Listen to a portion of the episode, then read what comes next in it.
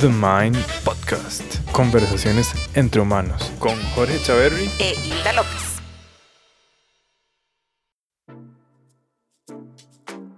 Ok. Desde Nicoya nos acompañó Rubén Alvarado.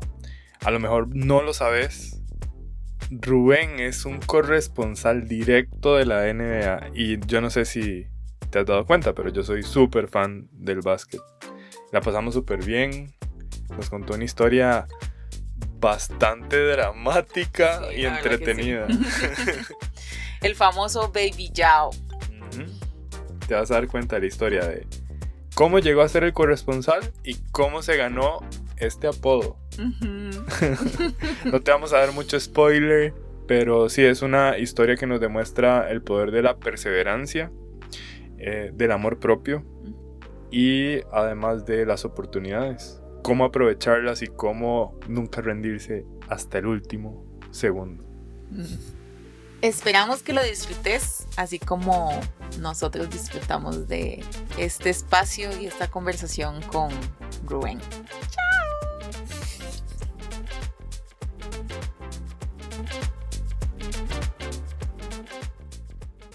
Este programa es patrocinado por la Academia Mind Coach, la plataforma número uno de crecimiento personal, de liderazgo, comunicación, filosofía estoica y neurociencias, para vos y para las organizaciones.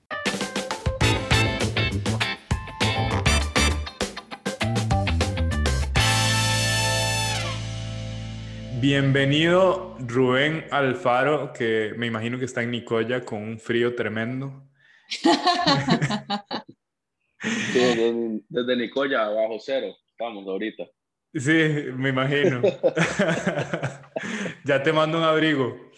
Em, mira, ahí la verdad que yo estoy muy emocionado por hablar con una persona que fue bautizada recientemente por una de las personas más grandes, literal, del mundo. El famoso Baby Yao, así lo denominó Shaquille O'Neal. Wow. De hecho, cuando leí la nota, yo dije, eh, qué chiva que Shaq le ponga un apodo a uno, digamos. Mami, Shaq me pone, no sé, eh, Pepito, y yo le digo a todo el mundo que me llamo Pepito. Sí, sí, fue, fue una experiencia eh, increíble, la verdad.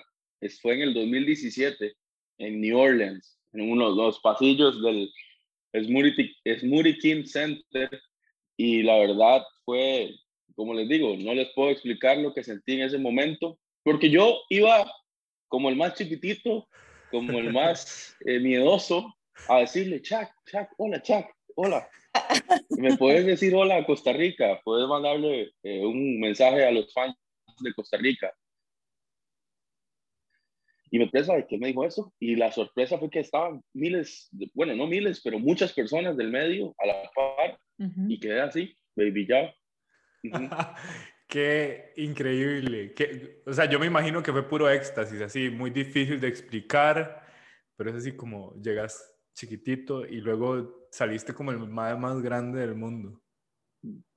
Sí, es eh, así, correcto, como lo describís. O sea, cuando ya Chuck se fue, yo me sentía como, no sé, no sabía ni dónde estaba. Chuck me había dicho Villado. Eh, en ese momento eh, no, me, no me pasó por la cabeza de ponerme Villado en las redes sociales. Fue hasta que, hasta un, un, tiempo después, pero sí, Chuck me dijo Villado y es una de las experiencias más lindas que he tenido eh, en, en, la NBA. Eh, me dijo exactamente, you look like a baby Yao. Era un chamaco en ese momento. Tenía más cara de Willa. Eso iba a decir yo en ese momento. ¿Qué y el apodo, el apodo está increíble. o sea, ya, ya, ya hablando como, vamos a ver, no, no, no porque sea o porque te parezcas, ¿verdad? a, a, a a este jugador, sino porque suena, ajá, allá, sino porque suena chivísima. O sea, ay, ¿quién viene ya? Baby Yao. yo quiero sentarme con Baby Yao a hablar, digamos. Sí. sí. Ma, eso fue en el 2017 decís que, que eres un chamaco. Tenía 19 años, 18, 19 años. ¿Cómo un chamaco de 19 años llega a estar ahí? Sí, es, es una historia eh, bastante, bastante larga, pero increíble. O sea, todas las, todos los pasos que he tenido que dar, todos los, todas las puertas que he tenido que tocar, todas las puertas que se cerraron, eh, ha sido un viaje increíble. Todas las cosas que han pasado después de eso, eh, yo le digo a la gente que me pregunta, que siempre tiene que ver con esto, porque siempre la gente, me, por ejemplo, me encuentra en la calle o no sé, y me dice, ¿cómo llegaste? ¿Cómo hiciste? ¿Cómo estás ahí? Y yo les digo, nada más, o sea, yo soy muy católico, muy creyente en Dios, y yo le digo, nada más gracias a Dios y, y las buenas personas que me he topado en mi camino. O sea, no tengo otra explicación eh, para, para decirles cómo, cómo llegué ahí. Obviamente también nunca me rendí cuando se me cerraron puertas. Ok, vos, vos estás contando que sí. Eh, vos crees que, que, fue mucho gracias a, a Dios. Mencionaste varias puertas me gustaría saber cómo fue, y aquí hay tiempo, o sea, lo que, lo que nos sobra es tiempo, esto es una conversación que puede durar bastante, y entonces me encantaría saber detalles. ¿Cuál fue la primera puerta que tocaste? ¿O qué fue lo primero que supiste para decir, este es mi camino? Em, vamos a ver. Les voy a contar toda la historia. Eso. Desde, el principio. vamos, vamos. Yo era, yo tenía 18 años en el 2000 16 y yo le dije a mis papás que quería ir a la NBA, a ver un partido de la NBA, que era mi sueño conocer a, a todos ellos. Les voy a hacer una acotación. Es la primera vez en otro podcast conté la historia, pero maquillada. Me encanta que esta vez no haya maquillaje. Me encanta, me encanta esta vez voy a tratar de contarlo como fue, o sea, como realmente fue. Mm, tenía un amigo que tiene un papá que habló de básquet mucho tiempo aquí en Costa Rica. Fue el pionero del básquet acá en Costa Rica. Eh, y yo lo veía que estaba en las canchas y que y yo decía, yo quiero, yo quiero ir algún día. Y bueno, le dije que a mi amigo que yo quería ir fue para el All Star del 2016. en el 2016 eh, fue en Toronto. Fue en Toronto, fue el último All Star de Kobe Bryant. Pude conocer a Kobe Bryant. Wow. Vi su último All Star. Wow. Entonces, eh, sí, así yo le dije a él, bueno, quiero ir, quiero ir con ustedes. Eh, yo veía que ellos iban como con carnet de prensa eh, y demás cosas.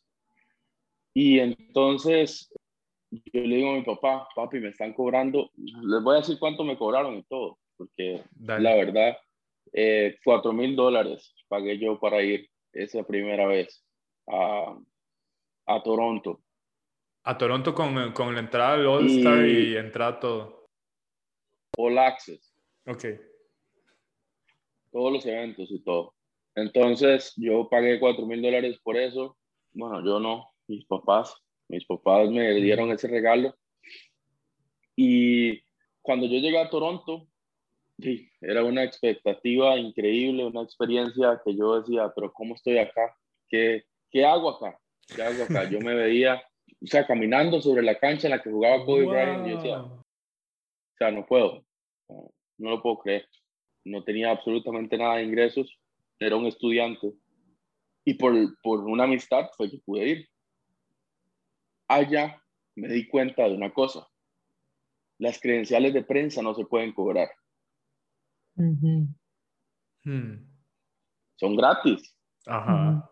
La NBA no cobra por credenciales de prensa. Ajá. Es como las credenciales de FIFA, credenciales de un mundial. No te cobran. Hay espacios limitados, pero no te cobran. Entonces, allá me di cuenta de eso, que yo iba allá pagando por algo que no tenía ningún costo. Obviamente, el señor que me la vendió, sus contactos, todas sus cosas, ¿está bien? valían eso. Disfruté como nunca, fue una experiencia increíble, mi primera experiencia, la primera vez siempre es algo que siempre va a quedar, ¿verdad? Me tomé fotos con mi jugador favorito, Carmelo Anthony. ¡Wow! Eh, no, fue un viaje, eh, me encontré a Snoop Dogg en el aeropuerto. Hablé con Snoop Dogg. Eh, no hay, creo que no hay viaje que más, no, sí he disfrutado todos, pero ese viaje, como les digo, tiene un, lugar especial. Por supuesto. Ahora, estoy, notando algo, eso es súper mandado. O sea, foto con Carmelo, conociste a Kobe, a Shaq, hablaste con Snoop Dogg. ¿Qué, qué está en tu mente para ver estos más que están así como son súper famosos y decir, yo le voy a hablar a este mae? Eh, Jorge e eh, para mí ellos son un ejemplo, porque yo, de ellos, yo no he recibido ni un solo maltrato. Ni un solo, no, ni un solo, váyase, ni un solo usted quién es. Mm.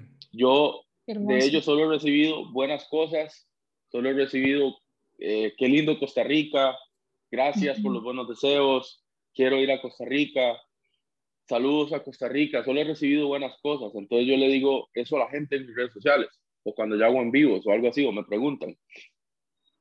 Ellos ganan millones de dólares, son seguidos por millones de personas.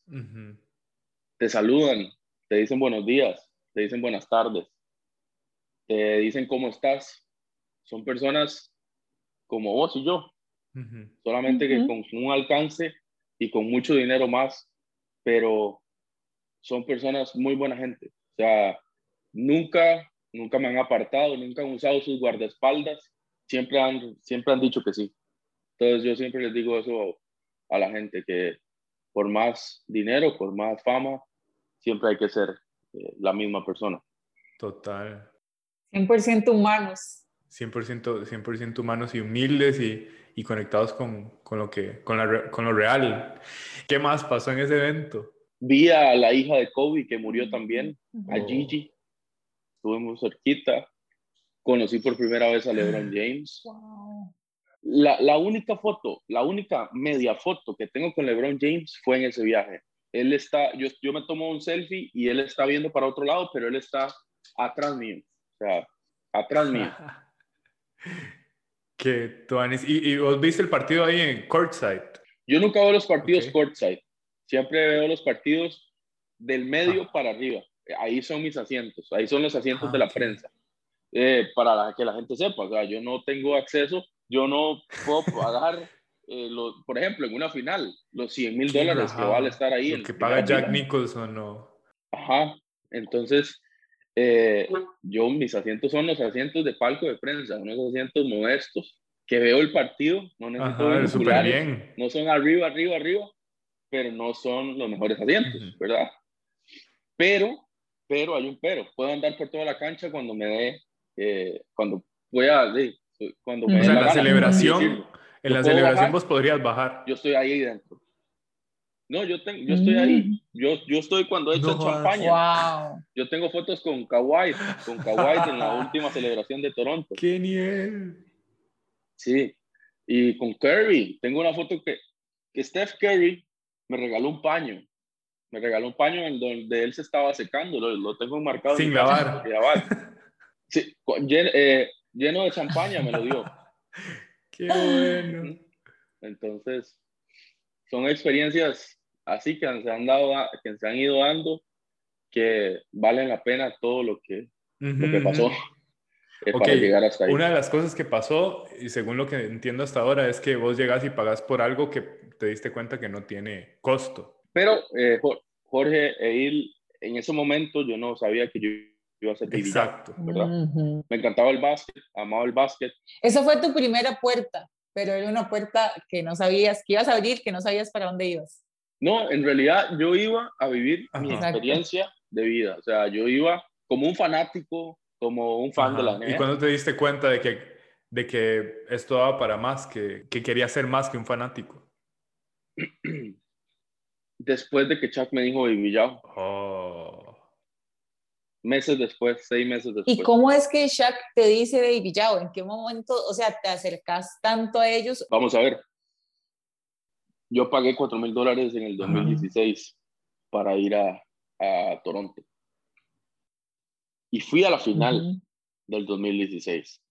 También pagué. Y pagué para ir al All-Star de New Orleans en el 2017. ¿Ok? Y tuve que pagar también para ir a la final del 2017. Porque se fue haciendo una adicción. A mí me gusta hacer muchas cosas. Y yo hacía eventos. Entonces, cada evento que hacía era para yo ir, para pagarme esos viajes. Oh. Porque ya mi papá y mi mamá, o sea, me ayudaban, pero no me podían seguir dando la cantidad de plata que me dieron, ¿verdad? Yo dije, si yo quiero ir, tengo que buscar. ¿Y qué tipo de eventos hacías? ¿Fiesta? Ah, ok, fiesta. Conciertos, he traído internacionales. Ok, ok, esa es otra faceta. ¿Y qué, qué, qué, internacionales has traído? ¿Qué tipo de conciertos? Este man tiene fotos hasta con Bad Bunny. Vamos a ver, he traído, eh, casi siempre han sido como jamaiquinos. Ah, ok. Charlie Black, el que canta Party Animal, eh, Calado, Buccaneer, hice eventos con DJ Kendo, DJ Yeren. Eh, como el más grande que estuve en la organización fue Sech, en Tamarindo. Mm, mm. Y ahí me ganaba mi poquita plata por cada sábado que hacía evento y ¡pum! a mi cuenta para pagar la, mi viaje, mi próximo viaje. Entonces, em, seguía pagando por algo que no tenía que Pero ya en ese momento te valía. No, no, no me valía porque yo sabía que estaba pagando por algo que no, pero era algo que yo me, que me gustaba ir, disfrutaba ir llega el momento en que Chuck me dice Baby Yao. Yo en ese All Star pagué igual. Chuck me dice Baby Yao. Pasan seis meses y yo empiezo a hacer en vivos en mi Facebook personal hablando de NBA. Y yo tengo una particularidad que soy muy fan o seguidor de LeBron James. Defiendo mucho a LeBron James. Entonces empecé a hacer live. Me sentaba a hablar de básquet y en el primer live se conectaron 50 personas. En el segundo live, 70, 80, hasta que llegué un momento de esos lives, porque se hicieron virales en Latinoamérica. Llegué a tener 3.500. Ya me llamaba y ya, eso fue como a partir de octubre hasta diciembre. Dos meses haciendo live mi página creció de tener cero seguidores a tener 80 mil seguidores en Facebook. En dos meses. Y en diciembre viene lo catastrófico, donde me dice el señor que me está llevando a NBA, que yo le estoy pagando por ir, me dice, Rubén, usted no puede hablar de NBA en Costa Rica. Usted sabe que yo soy el único que tengo derecho de hablar de NBA en Costa Rica no puede seguir siendo Baby Yao. Baby Yao fue bajo mi nombre. Fue, Baby Yao fue a la NBA y usted se creó por mí. ¡Wow! Y entonces, entonces yo, what? Perdón. Y entré en depresión, eh, porque yo todavía en ese momento, todavía sigo siendo chamaco, no sé, todavía sigo siendo, tengo 25 en ese momento yo tenía 20 sí, súper chamaco, o sea, y, y, en el pic así de el éxtasis total. Correcto. Yo decía, uy, la gente me conoce, la gente sabe que hablo de básquet. Yo, yo estaba emocionadísimo. Y, y entonces vienen y me dicen eso y yo... Fue un balde de agua fría, me imagino. Sí, porque yo le creí. Yo, yo dije, ah, este señor seguro tiene los derechos de NBA o X o Y, no sé.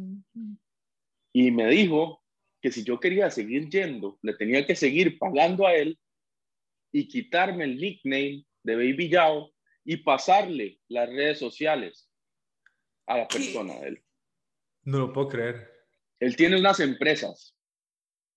Esas redes sociales de sus empresas son mis likes, son mis páginas. O sea, sí se las diste. Tuve que dárselas. Si no, no puede seguir okay, Sí, en aquel entonces vos dijiste, di, prefiero seguir yendo a los juegos que este señor me lleve Y di, bueno, yo le doy el nombre, di que vos básicamente construiste. O sea, vamos a ver, Shaq te dio el nombre, pero vos construiste una comunidad. Sí, no, no, no solo que, no solo que Shaq me dio el nombre, sino que Baby Yao era yo. Mm, Soy yo. Soy yo. No tanto mi trabajo, era algo que yo amaba sobre todas las cosas. Es como que me digan que, que deje de ser Rubén. Sí, ya, ya, ya, lo habías acogido como tu identidad. Claro. Mm. Todo el mundo en la calle, yao, yao. Llegó ese momento y yo dije, vea, Rubén, mis papás, todos sabían. Rubén, haga, entréguesela. Entréguesela. Y usted va a tener eh, otra oportunidad. Eso en mi mente estaba. Llegó el All-Star del 2018, Los Ángeles. Yo no sabía si iba a ir, Jorge Eil. Yo decía, no, ya se acabó mi sueño, seguir estudiando Derecho en la universidad y, y ya mi sueño se, se, fue, se fue al garete, dirían en Puerto Rico. Si quiero ir, si quiero ir a la NBA, le voy a pagar y voy de nuevo por algo que no me pueden cobrar. Saben que eso es ilegal y es un delito vender esa credencial. Los primeros días de diciembre, de enero, yo dije, tengo que ir. Tengo que ir, voy a hacer el esfuerzo para ir. Y bueno, hay un espacio, pero eso sí, consígame más personas. Necesito más personas. Le conseguí ocho personas pagándole la cantidad de plata para poder wow. Ocho personas amigos míos, eran seis nicoyanos y un cañero. Yo dije, en Los Ángeles necesito encontrarme a alguien. Esta es mi última oportunidad. Yo no podía ya pagar. Yo soy muy tímido. Yo, ustedes me ven pidiéndole fotos a los famosos, etcétera, etcétera. Pero en realidad, cuando yo tengo que hablarle a una persona, soy bastante tímido. Y más en inglés en ese momento. No, sabía sabías inglés? En el 2018 no sabía inglés, ¿no? Te decía, how are you? Shout out to Costa Rica, hello, eh, fine, where's the bathroom? Eh, así, así era mi inglés. ¿Cómo hago yo para encontrarme a alguien que me ayude para conseguir mi credencial o para conseguir mi contacto con NBA si no hablo inglés? Soy tímido llevaba un mae que me estaba controlando todo el tiempo. Que te había quitado tu comunidad. Correcto. Además, trabajaba para él. Tenía que postear las cosas en su comunidad, con su nombre. Y, mae, ok, ok. Esta, ese, ese, era un momento así bastante definitorio. Era tu última oportunidad. Era un tenso. Mi última oportunidad. Él llegó el primer día, porque siempre nos íbamos cuatro días. El jueves, viernes, sábado, domingo, nos regresábamos lunes. Llegó el primer día, el jueves, es el día donde yo voy, vamos todos a recoger las credenciales. Pasa ese día, no consigo a nadie. Pasa el viernes, no consigo a nadie. Pasa el sábado, no consigo a nadie. Y ese sábado, yo estoy. en la noche, yo me fui a caminar solo por las calles de Los ah. Ángeles en la madrugada. En la madrugada. Y yo decía, por favor, por favor, necesito a alguien. Dios, ayúdame, por favor, poneme a alguien en el camino. Necesito preguntarle algo a alguien. Alguien buena persona. Necesito... Yo le decía, ya, o sea, ya. Yo en mis adentros yo decía, ya no puedo ser lo que yo quería hacer. Llegó el domingo, día del All-Star Game. Voy al, al gimnasio como si fuera mi último día. Yo dije, no, voy a disfrutar este partido como si fuera el último que voy a ver, así con estos accesos y que sea lo que Dios quiera. Wow. La primer señal, todo el mundo sube ya a sus asientos. Yo me quedé abajo, en el sótano, en el, en el backstage, sentado. Al frente estaban mis, los ascensores. Y yo voy a abrirse los ascensores Michael Jordan. No.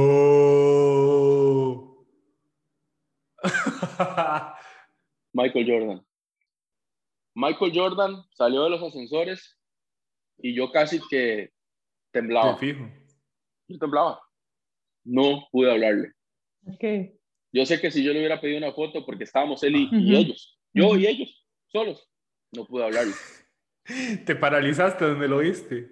Solo te quedaste temblando. Sí. sí. Hay cosas, hay cosas que no necesitan foto, están aquí en la cabecita. Sí. Y fue como, digamos, eh, es Michael, es Michael el que me estoy encontrando ahorita mismo al frente mío, esperando a alguien que me diga qué tengo que hacer para poder ir a la universidad. y me encuentro a Michael. Imagínense, imagínense la señal que fue eso. O sea, no le pude hablar, estuve a dos metros de él y no le pude hablar. ¿Y cómo te tomaste esa señal? ¿Qué pensaste en ese momento? Yo no pensaba nada más que ocupo encontrar a alguien que me ayude en ese momento. Empieza el partido. Michael es dedicado de ese All-Star porque el próximo All-Star era en su ciudad natal, Charlotte. Mm. Entonces le pasan la bandera. Por eso Michael llegó a Los Ángeles. Pasa el primer cuarto, el segundo cuarto. Yo ni vi el partido. Iba a disfrutar mi último All-Star y no lo vi. Me quedé viéndolo sentado abajo, televisor al frente, en, la, en el, el press room, con varias gente a la par escribiendo y yo viendo así el tele, porque ya no había nada más que hacer. Último cuarto, termina el partido y yo me voy. Hay pasadizos donde pasan los, donde por ejemplo, donde Chuck me dijo, baby, ya. Y yo me voy aquí puedo encontrarme, estaba Floyd Mayweather, J Balvin, estaban varias celebridades. Y eso es lo que me gusta a mí, encontrarme a ellos también. Entonces yo sabía dónde iban a pasar. Ya lo tenías todo medido. Sí, para esperarlos, pero yo lo que necesitaba era buscar una persona para. Y yo dije, no, ya no la encontré, ya voy a irme. Disfrute lo que queda. Tómese las fotos con quien pueda. Me tomé una foto con Thierry Henry, me acuerdo ya en ese momento. Voy y me parqueo a la par de un bote de basura, porque ahí era donde pasaban todos. Y, y, ahí tiraban la basura donde iban saliendo los, eh, los la gente que estaba en el partido. Me llama mi papá en ese momento. Tengo dos personas a la par. Eh, yo ni sabía ni si hablaban español o no, o sea, yo no sabía nada, eran dos personas a la par mía haciendo lo mismo que yo, esperando los famosos para pedirle fotos. Entonces me llama mi papá y yo le digo, papi, ahorita lo llamo, estoy ocupado, estoy esperando a que pase gente. Corté y escucho, chamo, chamo, ¿cómo estás? no sé, me, me, pongo hasta nostálgico, no sé, hasta de pensar en ese momento, porque el señor Luis Vargas, venezolano, fue el que me encontré ahí. Y yo dije, se me presentó un ángel acá. Tenía mi mismo carnet, estaba con su asistente, es jefe de los periodistas, del círculo de periodistas de Venezuela, deportivos, y me habló. Y yo le dije, en dos minutos le expliqué lo que estaba pasando. ¿Qué? Pero fue así como, realmente te agarraste de ese ángel y lo diste todo. Vea, vea, Luis, me pasa esto, esto, esto y esto, necesito su ayuda me dijo, apunte, yo estaba tan desesperado porque en cualquier momento venía el señor. Sí, ya. Apunte mi número. Yo lo apunto. Hasta las manos me temblaban. Yo decía, no puedo apuntarlo mal, este número no puedo apuntarlo mal. Me dio el número y a los 10 segundos aparece el señor de Costa Rica. Y yo dije, Te salvaste. Y me fui de donde Don Luis. Y yo dije, lo conseguí. Bueno, no sabía si lo había conseguido, pero tengo un contacto tengo a alguien que me ayude.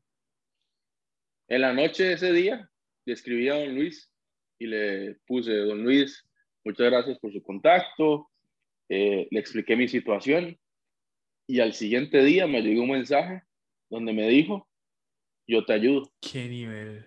Por él, por Luis, es que yo tengo mi acceso a la Increíble.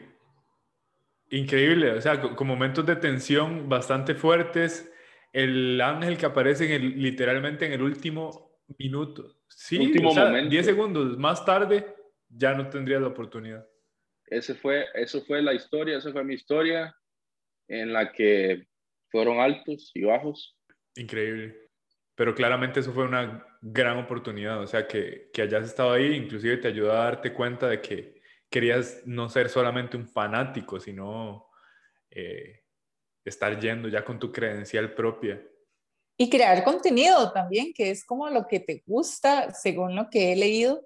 Y te gusta crear contenido, te gusta crear comunidad también, ¿verdad? Porque tienes una comunidad en redes sociales y en donde puedes ahora pues hablar libremente de lo que te gusta y te apasiona. Después de ahí todo han sido como, como bendiciones, como, mira, él es el jefe de NBA Latinoamérica, le hablo y hacemos amistad, mira, él es alguien importante en la NBA, eh, mira, y, y, todo, ha, todo ha surgido como, como tan rápido y sin esperarlo, y sin esperarlo, porque ahorita mismo tengo un contacto que en mi vida yo, o sea, yo no me lo imagino, no me imagino en ningún momento de mi vida poder haber tenido este contacto. Entonces son cosas que, que, que yo no me explico por qué me pasan a mí, pero bueno, me han pasado a mí. Y, y esa es la historia de por qué se creó Baby Yao, cómo yo pude llegar a la NBA y cómo ahora mismo puedo tener eh, el acceso por mi propia cuenta y así. De hecho, me gustó mucho que pusiste en una nota, en una entrevista que te hicieron en un periódico para acá, que dijiste que por los sueños se trabaja, ¿verdad? Que no llegan solos y que todo llega en el tiempo de Dios. A veces queremos algo como demasiado rápido, lo queremos ya, lo queremos a nuestra manera. Y me pareció como muy bonito eso que dijiste porque realmente, bueno, yo también creo en Dios y creo que el momento perfecto es el de Dios, por más que nosotros queramos otros momentos o pensemos que este va a ser el momento. Entonces, me pareció demasiado bonito eso y también es como muy alentador para un montón de personas que tienen sus metas y que en algún momento se van a poder lograr, tal vez no de la manera que querían, tal vez no la meta que querían, tal vez se sobrepase. Entonces, es muy chiva poder escucharte. Para mí, o sea, por lo que, por lo que pude extraer de esta historia, es como aprovechar las oportunidades. O sea, no todo el mundo tiene esa oportunidad no todo el mundo tiene la oportunidad de que los papás le paguen una ida a la NBA con full acceso.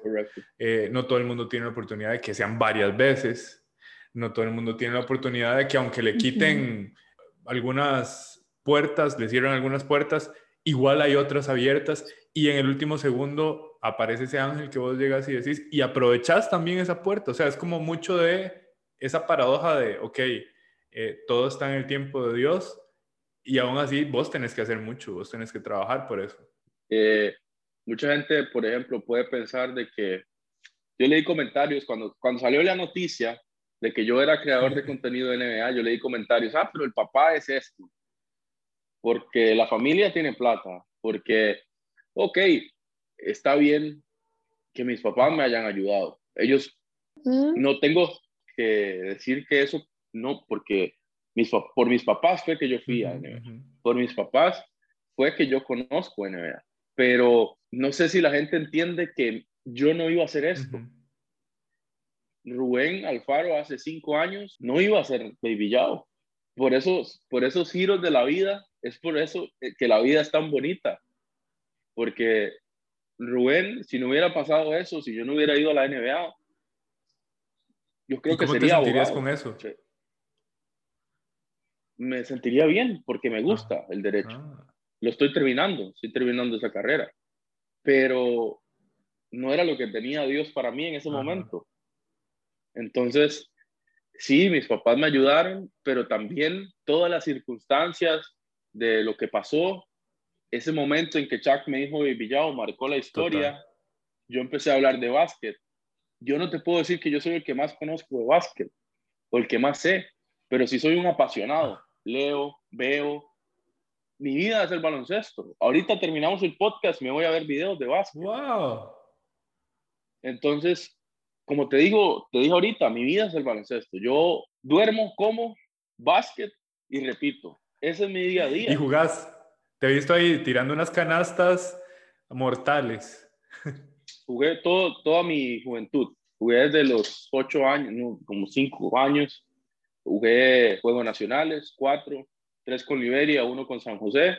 Jugué en primera división con el Liceo de Costa Rica, dos temporadas. Y, y creo que la vida me ha premiado con hacer cosas que yo me he propuesto, porque mi sueño era jugar Juegos Nacionales. Fui a cuatro. No gané ninguno, pero fui a cuatro. Mi sueño era jugar en primera división. Jugué dos temporadas. Yo no le puedo, no le puedo pedir más a Dios porque me ha dado todo lo que yo quiero hacer o todo lo que yo he querido hacer. Por ejemplo, en el deporte me lo dio todo. O sea, y eh, a partir de ese deporte tengo lo que tengo ahora. Y cuando empezó lo de Villaba, también, o sea, me han pasado, me pasaron buenas cosas. No sé, todo ha sido como la alineación de todos los planetas para que todo pase de la mejor manera. Sí. Hay, hay, una idea con respecto a las oportunidades que dicen que es como, como si fuera un bus y el bus siempre pasa y siempre va a seguir pasando y uno puede montarse en el bus o dejarlo ir. Pero tarde o temprano uno puede llegar y darse cuenta, mira, ¿será que me monto en esta? Así es. Y bueno, han pasado cosas eh, en mi vida personal que, que también han sido pruebas, muchas pruebas de autoestima. Yo tengo una enfermedad que me pegó muchísimo. Tal vez no sea una enfermedad letal, pero sí es una enfermedad que me pegó muchísimo a la hora de, no sé, estético, porque en el 2018 a finales empiezo yo en TDMás, TDMás me contrata para un programa de televisión de básquet. Y yo hablando de básquet en un programa de televisión nacional, era un sueño, era otro sueño cumplido. Me está contratando Teletica. Y yo decía, no puede ser. Y, después pasan como seis meses y a los seis meses yo me empiezo a ver unas manchas en, mi cara, en mi cuerpo, y el diagnóstico fue que tenía vitiligo. Mm. Y no saben lo que eso me golpeó y no les puedo decir que estoy ya 100% bien psicológicamente o no sé, bien mentalmente porque todavía golpea un poco, pero no saben lo que eso fue para mi persona en ese momento. Yo decía, donde todo el mundo, donde tengo más exposición, donde todo el mundo me ve, y a procesos eh, eh, psicológicos para, para ver eh, qué podía hacer, para dejar de pensar en eso. Fue un año increíblemente malo, el 2019, para mí. pues yo me, me puse en depresión por eso. El 2020 para mí fue un año de retos, de aceptación y de quererme, de amor propio y decir que unas manchas no me iban a detener en lo que yo quería. Tal vez ustedes no me las ven porque yo soy blanco, pero si ustedes me vieran en vivo, me las podrían notar un poco más. Fue un proceso muy, no sé, como de aceptación muy grande. Es más, tengo un proyecto, estoy en camino de un proyecto del vitiligo, de hablar del vitiligo, de hablar de aceptación eh, y, decir que no, que no hay limitaciones o que, que cualquier limitación no es un obstáculo para lograr las cosas. Porque yo hablo para NBA, para una página que tiene miles de seguidores con esto, con esta enfermedad que tengo. Y eso no ha sido obstáculo para mí, para seguir creciendo y seguir diciéndole a, a la gente que es posible lograr las cosas por más que cuesten, por más que uno tenga algo. ¡Wow! ¡Qué fuerte! Rubén, primero que todo, qué, qué admirable que, que, te des el permiso de hablar de, de, esto, que para vos resultó de un obstáculo y toda una prueba en el 2019 y, y también la valentía de buscar ayuda para poder este, y lidiar con eso, ¿verdad? No, no todo el mundo tiene esa disposición y me encanta que lo hayas asumido como, como algo personal para tener un proyecto en el, en el cual vas a, a, visibilizar, me gusta decirlo así, eh, esta, esta condición, esta enfermedad, y que al final de cuentas, desde tu punto de vista, no debería de frenarte en lograr tus sueños y seguir creciendo. Sí, es, la verdad, ahora lo tomo como algo positivo, como algo que yo le puedo decir al mundo que, que nada de lo que te pase, o sea, de lo malo que te pase, te puede impedir ir por las cosas. El proyecto se llama Una mancha desde la línea de tres puntos, pero, pero vamos a, vamos a, me encanta. Hasta hoy estoy trabajándolo. Me encanta la idea a mí también. Buenísimo. Y tengo unas personas que me están ayudando. Genial. Más bien de mi parte, agradecerte por, y por mostrarte vulnerable ante nosotros y ante las personas que van a escuchar más adelante este podcast y que, di que es algo de admirar porque muchas veces queremos esconder detrás de una cámara, detrás de un audio, cómo nos vemos, lo que, no nos, lo que no nos gusta de nosotros, por el miedo al que dirán, por el miedo a cómo me van a ver, más allá de un propósito que, que es el servicio, que es el dar información, que va más allá hasta a veces de cómo nos vemos. Y eso eh, yo creo que eh, la situación de la pandemia COVID-19 nos trajo a varios, eh, y me incluyo, porque nos trajo a varios a trabajar internamente, a ver que, que sí, podemos decir que tenemos defectos que no nos gustan y está bien también que nos podemos sentir tristes con respecto a esos defectos que no nos gustan, pero poder decidir, ¿podemos cambiar este defecto? No. ¿Puedo cambiar esta enfermedad? No por el momento, pero voy a seguir trabajando en mí para estar bien yo, para poder llevar un mensaje. Más allá de la enfermedad, más allá de cómo me vea físicamente, más allá de cómo me escuche o lo que digan de mí afuera. Entonces, muchísimas gracias por esta historia que nos contás con respecto a este padecimiento que estás eh, llevando ¿verdad? a cabo y que eventualmente este proyecto nuevo, y pues que muchas personas puedan como sentirse identificados con vos y saber que, que no estamos solos en esto, todos tenemos ciertas limitaciones o ciertas cosas en que trabajar y, y lo bonito es poder sentirnos acompañados y amados entre todos. No, no, para mí es un placer. Y bueno, cómodo de hablar con ustedes. Y me parecía el momento de decirle a la gente, uno puede lograr eh, muchas cosas a pesar de las dificultades, a pesar de, de, todos los obstáculos que se pongan enfrente y siempre yo digo que uno tiene que insistir, resistir, pero nunca desistir. Uf, poderoso. A mí me encantaría que te prepares porque él te tiene unas preguntas flash. Esto quiere decir que eh, el reto está en responderlas con lo primero que se te venga a la mente. Está bien. Lo primero que se te venga a la mente y lo que te nazca también, sentirte libre de poder, como te dije ahora, antes de iniciar, de expresarte, de sentir un espacio seguro y disfrutarlo también. Voy con mi primera pregunta y es, ¿cuál es el Dream Team de todos los tiempos? Steph Curry es mi base. Mi número dos es Kobe Bryant. Mi número tres es Michael Jordan. Mi número cuatro es LeBron James. Y mi número cinco es Shaquille O'Neal. Eso suena como los Monsters. Ese es mi equipo. Ese es mi equipo de todos los tiempos. Me encanta. Está buenísimo. Baby Yao, ¿cuál ha sido tu mejor momento profesionalmente hablando? Cuando recibo un correo de NBA y me dicen que me quieren para un proyecto de NBA Latinoamérica. Súper, sí. Hasta me late el corazón así de la emoción. Qué chiva. Voy a decir una frase y vos la terminas. Todo es mejor con LeBron James en la cancha. Buenísimo. ¿Cuál ha sido el peor consejo que te han dado? ¿Cuál ha sido el peor consejo que me han dado? Qué difícil. Que me hagas apricista.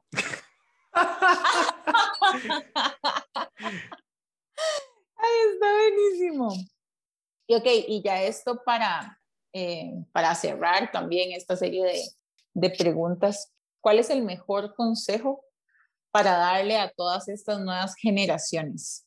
Que no importa lo difícil o lo grande que sea la cuesta, siempre habrá una forma de llegar a la cima y estar ahí por bastante tiempo. No importan los obstáculos ni lo largo que sea. Me encanta. Exacto, qué chiva. Muchísimas gracias. Demasiadas gracias. Tengo una pregunta más. Esta no la puedo dejar pasar. E, en realidad no es una pregunta, es un tema. cuando, nos llegó la noticia de COVID, me pegó mucho, mucho, mucho. Eh, COVID para mí es, es un ejemplo a seguir eh, profesionalmente hablando y también como la manera en que trascendió el básquet y, y logró excelencia en, en diferentes áreas de su vida me encantaría saber eh, cómo manejaste vos la noticia de COVID. Bueno, yo en, el, en ese tiempo era enero 26, yo tenía eh, una novia en ese momento eh, y estaba donde ella. Me levanté como a las 7 de la mañana y esa noticia fue como a las 10 de la mañana. Lo primero que yo vi fue un, un estado en Facebook de, una, de un medio de básquet, pero no un medio como oficial. Ajá. Y yo dije, no, mentira. Fake. Ajá. Fake, fake news. Después veo a Bleacher Report poner algo. Y yo dije, uh, ¿qué? ¿Qué fue? Después veo a TNT poner algo. NBA on TNT. Después veo a ESPN poner algo. Y yo dije, sí, pasó. Me puse a llorar, me puse a llorar como si fuera un familiar mío. Eh, yo no sé si entienden, eh, muchas, muchas personas, yo lo digo en mis redes sociales, ustedes no lo, no sé si lo van a entender, eh, le digo yo a la gente, pero lo que Kobe marcó a mi generación lo que Kobe hizo con su Mamba Mentality, marcó a todos. No, era un jugador en la cancha súper impresionante, pero más fuera de ella. Muchos obstáculos en la vida de Kobe Bryant. Nació en Italia, no lo querían dejar jugar básquet, no decía, decían que no tenía talento, y llegó a la NBA, rompió todo, la rompió, como decimos acá, y ese día lloré como un niño. Estaba el testigo eh, Alejandra, todavía yo le hablo y ella puede dar fiel testigo de que, de que yo lloré mucho ese día. Y ella me decía, pero, o sea, ¿por qué? Tan así de que yo tengo tatuado a Kobe Bryant en mi pierna. Me encanta. Sí, me identifico muchísimo con, con eso que acabas de decir. O sea, hasta la fecha. Ahorita estábamos hablando de COVID y se me, se me aguaron los ojos. Es por, por, lo que significa para la generación y todo lo que, todo el legado que, que dejó el Mamba Mentality aplicado, como vos decís, no solo a la cancha, que ahí era un monstruo, sino también afuera, con sus academias, con sus proyectos. Salió y lo primero que hizo fue hacer un, un Grammy. Un, un Oscar un Oscar, perdón. Un Oscar. O sea, a ese nivel, el en lo que se metía era excelencia. Y, y, también con un equilibrio bastante interesante entre su vida profesional y la de su familia. Hay opiniones de opiniones. Ahorita mismo tengo una persona que fue muy cercana a Kobe Bryant. Se llama Warren Legiri. Warren no habla bien de Kobe Bryant. Okay. Mm, interesante. Siempre hay perspectivas para todo. Y es como cuando, cuando murió Steve Jobs y empezaron a salir todas las historias detrás. Sí, pero, pero sí, es, es interesante escuchar la historia de Warren porque Warren es agente de jugadores y agente de, de, coaches. Y Warren tiene dos coaches que dirigieron a Kobe Bryant. Y dice que era una persona imposible. Bueno, a Phil Jackson le hizo la vida imposible. Pero eso no, o sea, eso no lo ve la gente. Dicen que trataba muy mal a los compañeros, que, bueno, cosas, cosas que para mí, o sea, él me puede decir misa, pero para mí no van a borrar lo que Kobe hizo para, para, mi vida. Exacto. ¿verdad? Exacto. Igual el tema de tratar mal a los compañeros, bueno, ya vimos The Last Dance, ya vimos que es tratar mal a los compañeros. Correcto. Más o menos así me, me, me, pusieron el ejemplo. Ya, probablemente eh, Jordan le dio consejos. probablemente. Era el hermano menor, según Jordan. Ajá, ajá, ajá. Total. ¿Sabes cuál es, cuál es un jugador que a mí me llama muchísimo la atención y tiene una historia muy, muy poderosa? Derrick Rose. Derrick Rose. Qué fuerte la historia de Derrick Rose. El MVP más joven de la historia de la NBA. Ajá, y lesionado así brutalmente. Sus lesiones. Sí. Pero, pero la historia de él, desde que empezó, él nació en Chicago. Su ciudad natal es Chicago. Y lo drafteó Chicago. Ajá ganó el MVP. En primer draft. Mucha gente, eh, número uno en el draft, pero así es la vida. Así es la vida. Lo que dijiste ahora es, eh, a, veces tenemos planes, hay metas. Yo creo que hoy está siendo una muy buena temporada como, como líder de, de los Knicks. Está en mi equipo. Mm. Yo soy de los Knicks. Sí, a mí me encantan. Me encanta. He ido a ver a, a, a los Bulls contra Miami y a los Bulls contra los Knicks en el Madison y han sido muy buenas experiencias. Mi primer estadio que yo conocí fue el Madison Square Garden y por eso me hice de los Knicks. Ah, sí. Qué tuanis. Es mi, es mi equipo, mi equipo favorito. Sí, es un equipo. A mí me dicen, ¿usted con qué equipo va? Yo contesto los Knicks. O la liga. O la liga. O la liga. La liga. Ahorita, ahorita me tiene enojado, pero ¿qué se va a hacer? Sí. Il, ¿qué te llevas de esta conversación? Me llevo que me siento muy agradecida con Baby Yao por haber abierto su corazón, por mostrarse vulnerable, por, y por ser ejemplo también, ¿verdad? No solo, no solo por todas estas cosas bonitas que le han pasado, sino mostrar el detrás de cámaras, ¿verdad? Que, que, es, que se ve bonito, pero detrás de esto vinieron un montón de pruebas, que en el tiempo de Dios todo es perfecto y hay que saber esperarlo, que siempre van a haber obstáculos, que la cuesta a veces va a estar muy alta. Todos tenemos nuestro tiempo para subir esa cuesta, todos vamos a tener obstáculos diferentes para llegar a ella. Vamos a subirla y después va a haber un bajonazo y ahí esos son los, los, los picos y los eventos en las transiciones de todo lo que nos propongamos, pero que sí, muy honestamente de mi parte, tenemos oídos de primero y Él es el que nos acompaña. Pase lo que pase, vamos a llegar de la manera que tengamos que llegar. Rubén, el famoso Baby Yao. Yo, yo, lo que te quiero dejar es también mucho agradecimiento, eh, mucha inspiración. A mí me encanta el básquet, es mi deporte colectivo favorito. Desde pequeño coleccionaba tarjetas de básquet. Eh, admiro muchísimo a, a Kobe, a Michael, ahora LeBron que está en los Lakers, ya llegué a admirarlo también. Eh, en fin, yo creo que a través del deporte nosotros podemos ver historias día a día eh, que nos llegan a inspirar porque cada uno de ellos no, no es lo que es por, por un talento natural, sino por esfuerzo y, por, y porque se alinearon muchas oportunidades que supieron aprovechar, igual que vos.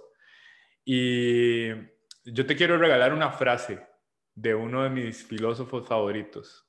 Epicteto se llamaba y decía que no son los eventos que nos suceden los que nos causan el sufrimiento, sino nuestros pensamientos con respecto a ellos.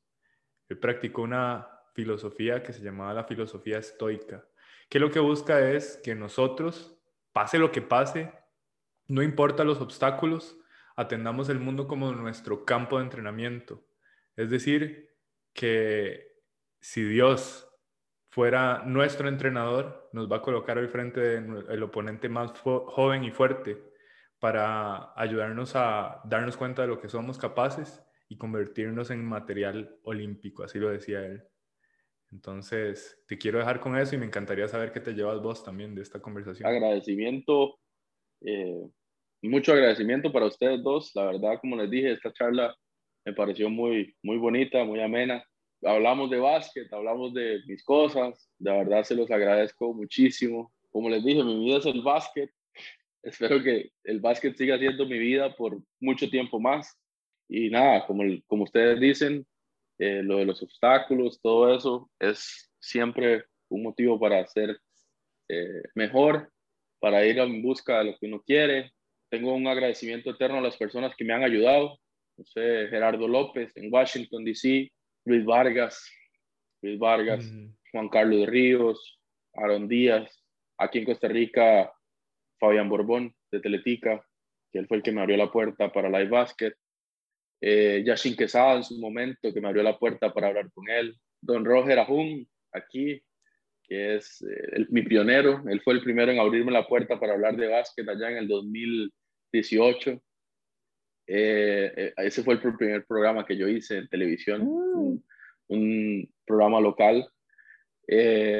tanta gente, mis papás, mi familia, de verdad, agradecimiento eterno a ellos y a Dios por tenerme aquí con vida primero y haciendo lo que me gusta hacer. Me encanta. ¿En dónde te pueden encontrar en redes sociales? Eh, ah, eso fue un, otro obstáculo. Me hackearon mi cuenta de ah. seguidores. No. no. Y ahora tengo una de 10.800 por ahí. Ahí va. Vamos a, vamos a sumarle más. ¿A dónde te encuentran? NBA con Baby Yao, Instagram. Basket con Yao en TikTok. Twitter, NBA con Baby Yao. Facebook, Basket con Yao. Basket con Yao. Eso me gusta, basket con Yao. Está buenísimo. Baby Yao. Baby Yao, todo un honor. Muchísimas gracias por habernos acompañado. Éxitos en todo. A mí me encantó esa conversación. A mí también me encantó, demasiado. Sí, espero que la hayas disfrutado tanto como nosotros. Si te acordaste de alguien, de algún momento, de alguna historia y sentís que esto es digno de ser compartido, dale. Sentite libre de hacerlo con la mayor cantidad de personas y así formas parte de nuestro propósito. Recordá suscribirte a nuestro podcast en Spotify y en todas las plataformas de audio. Be present, my friend.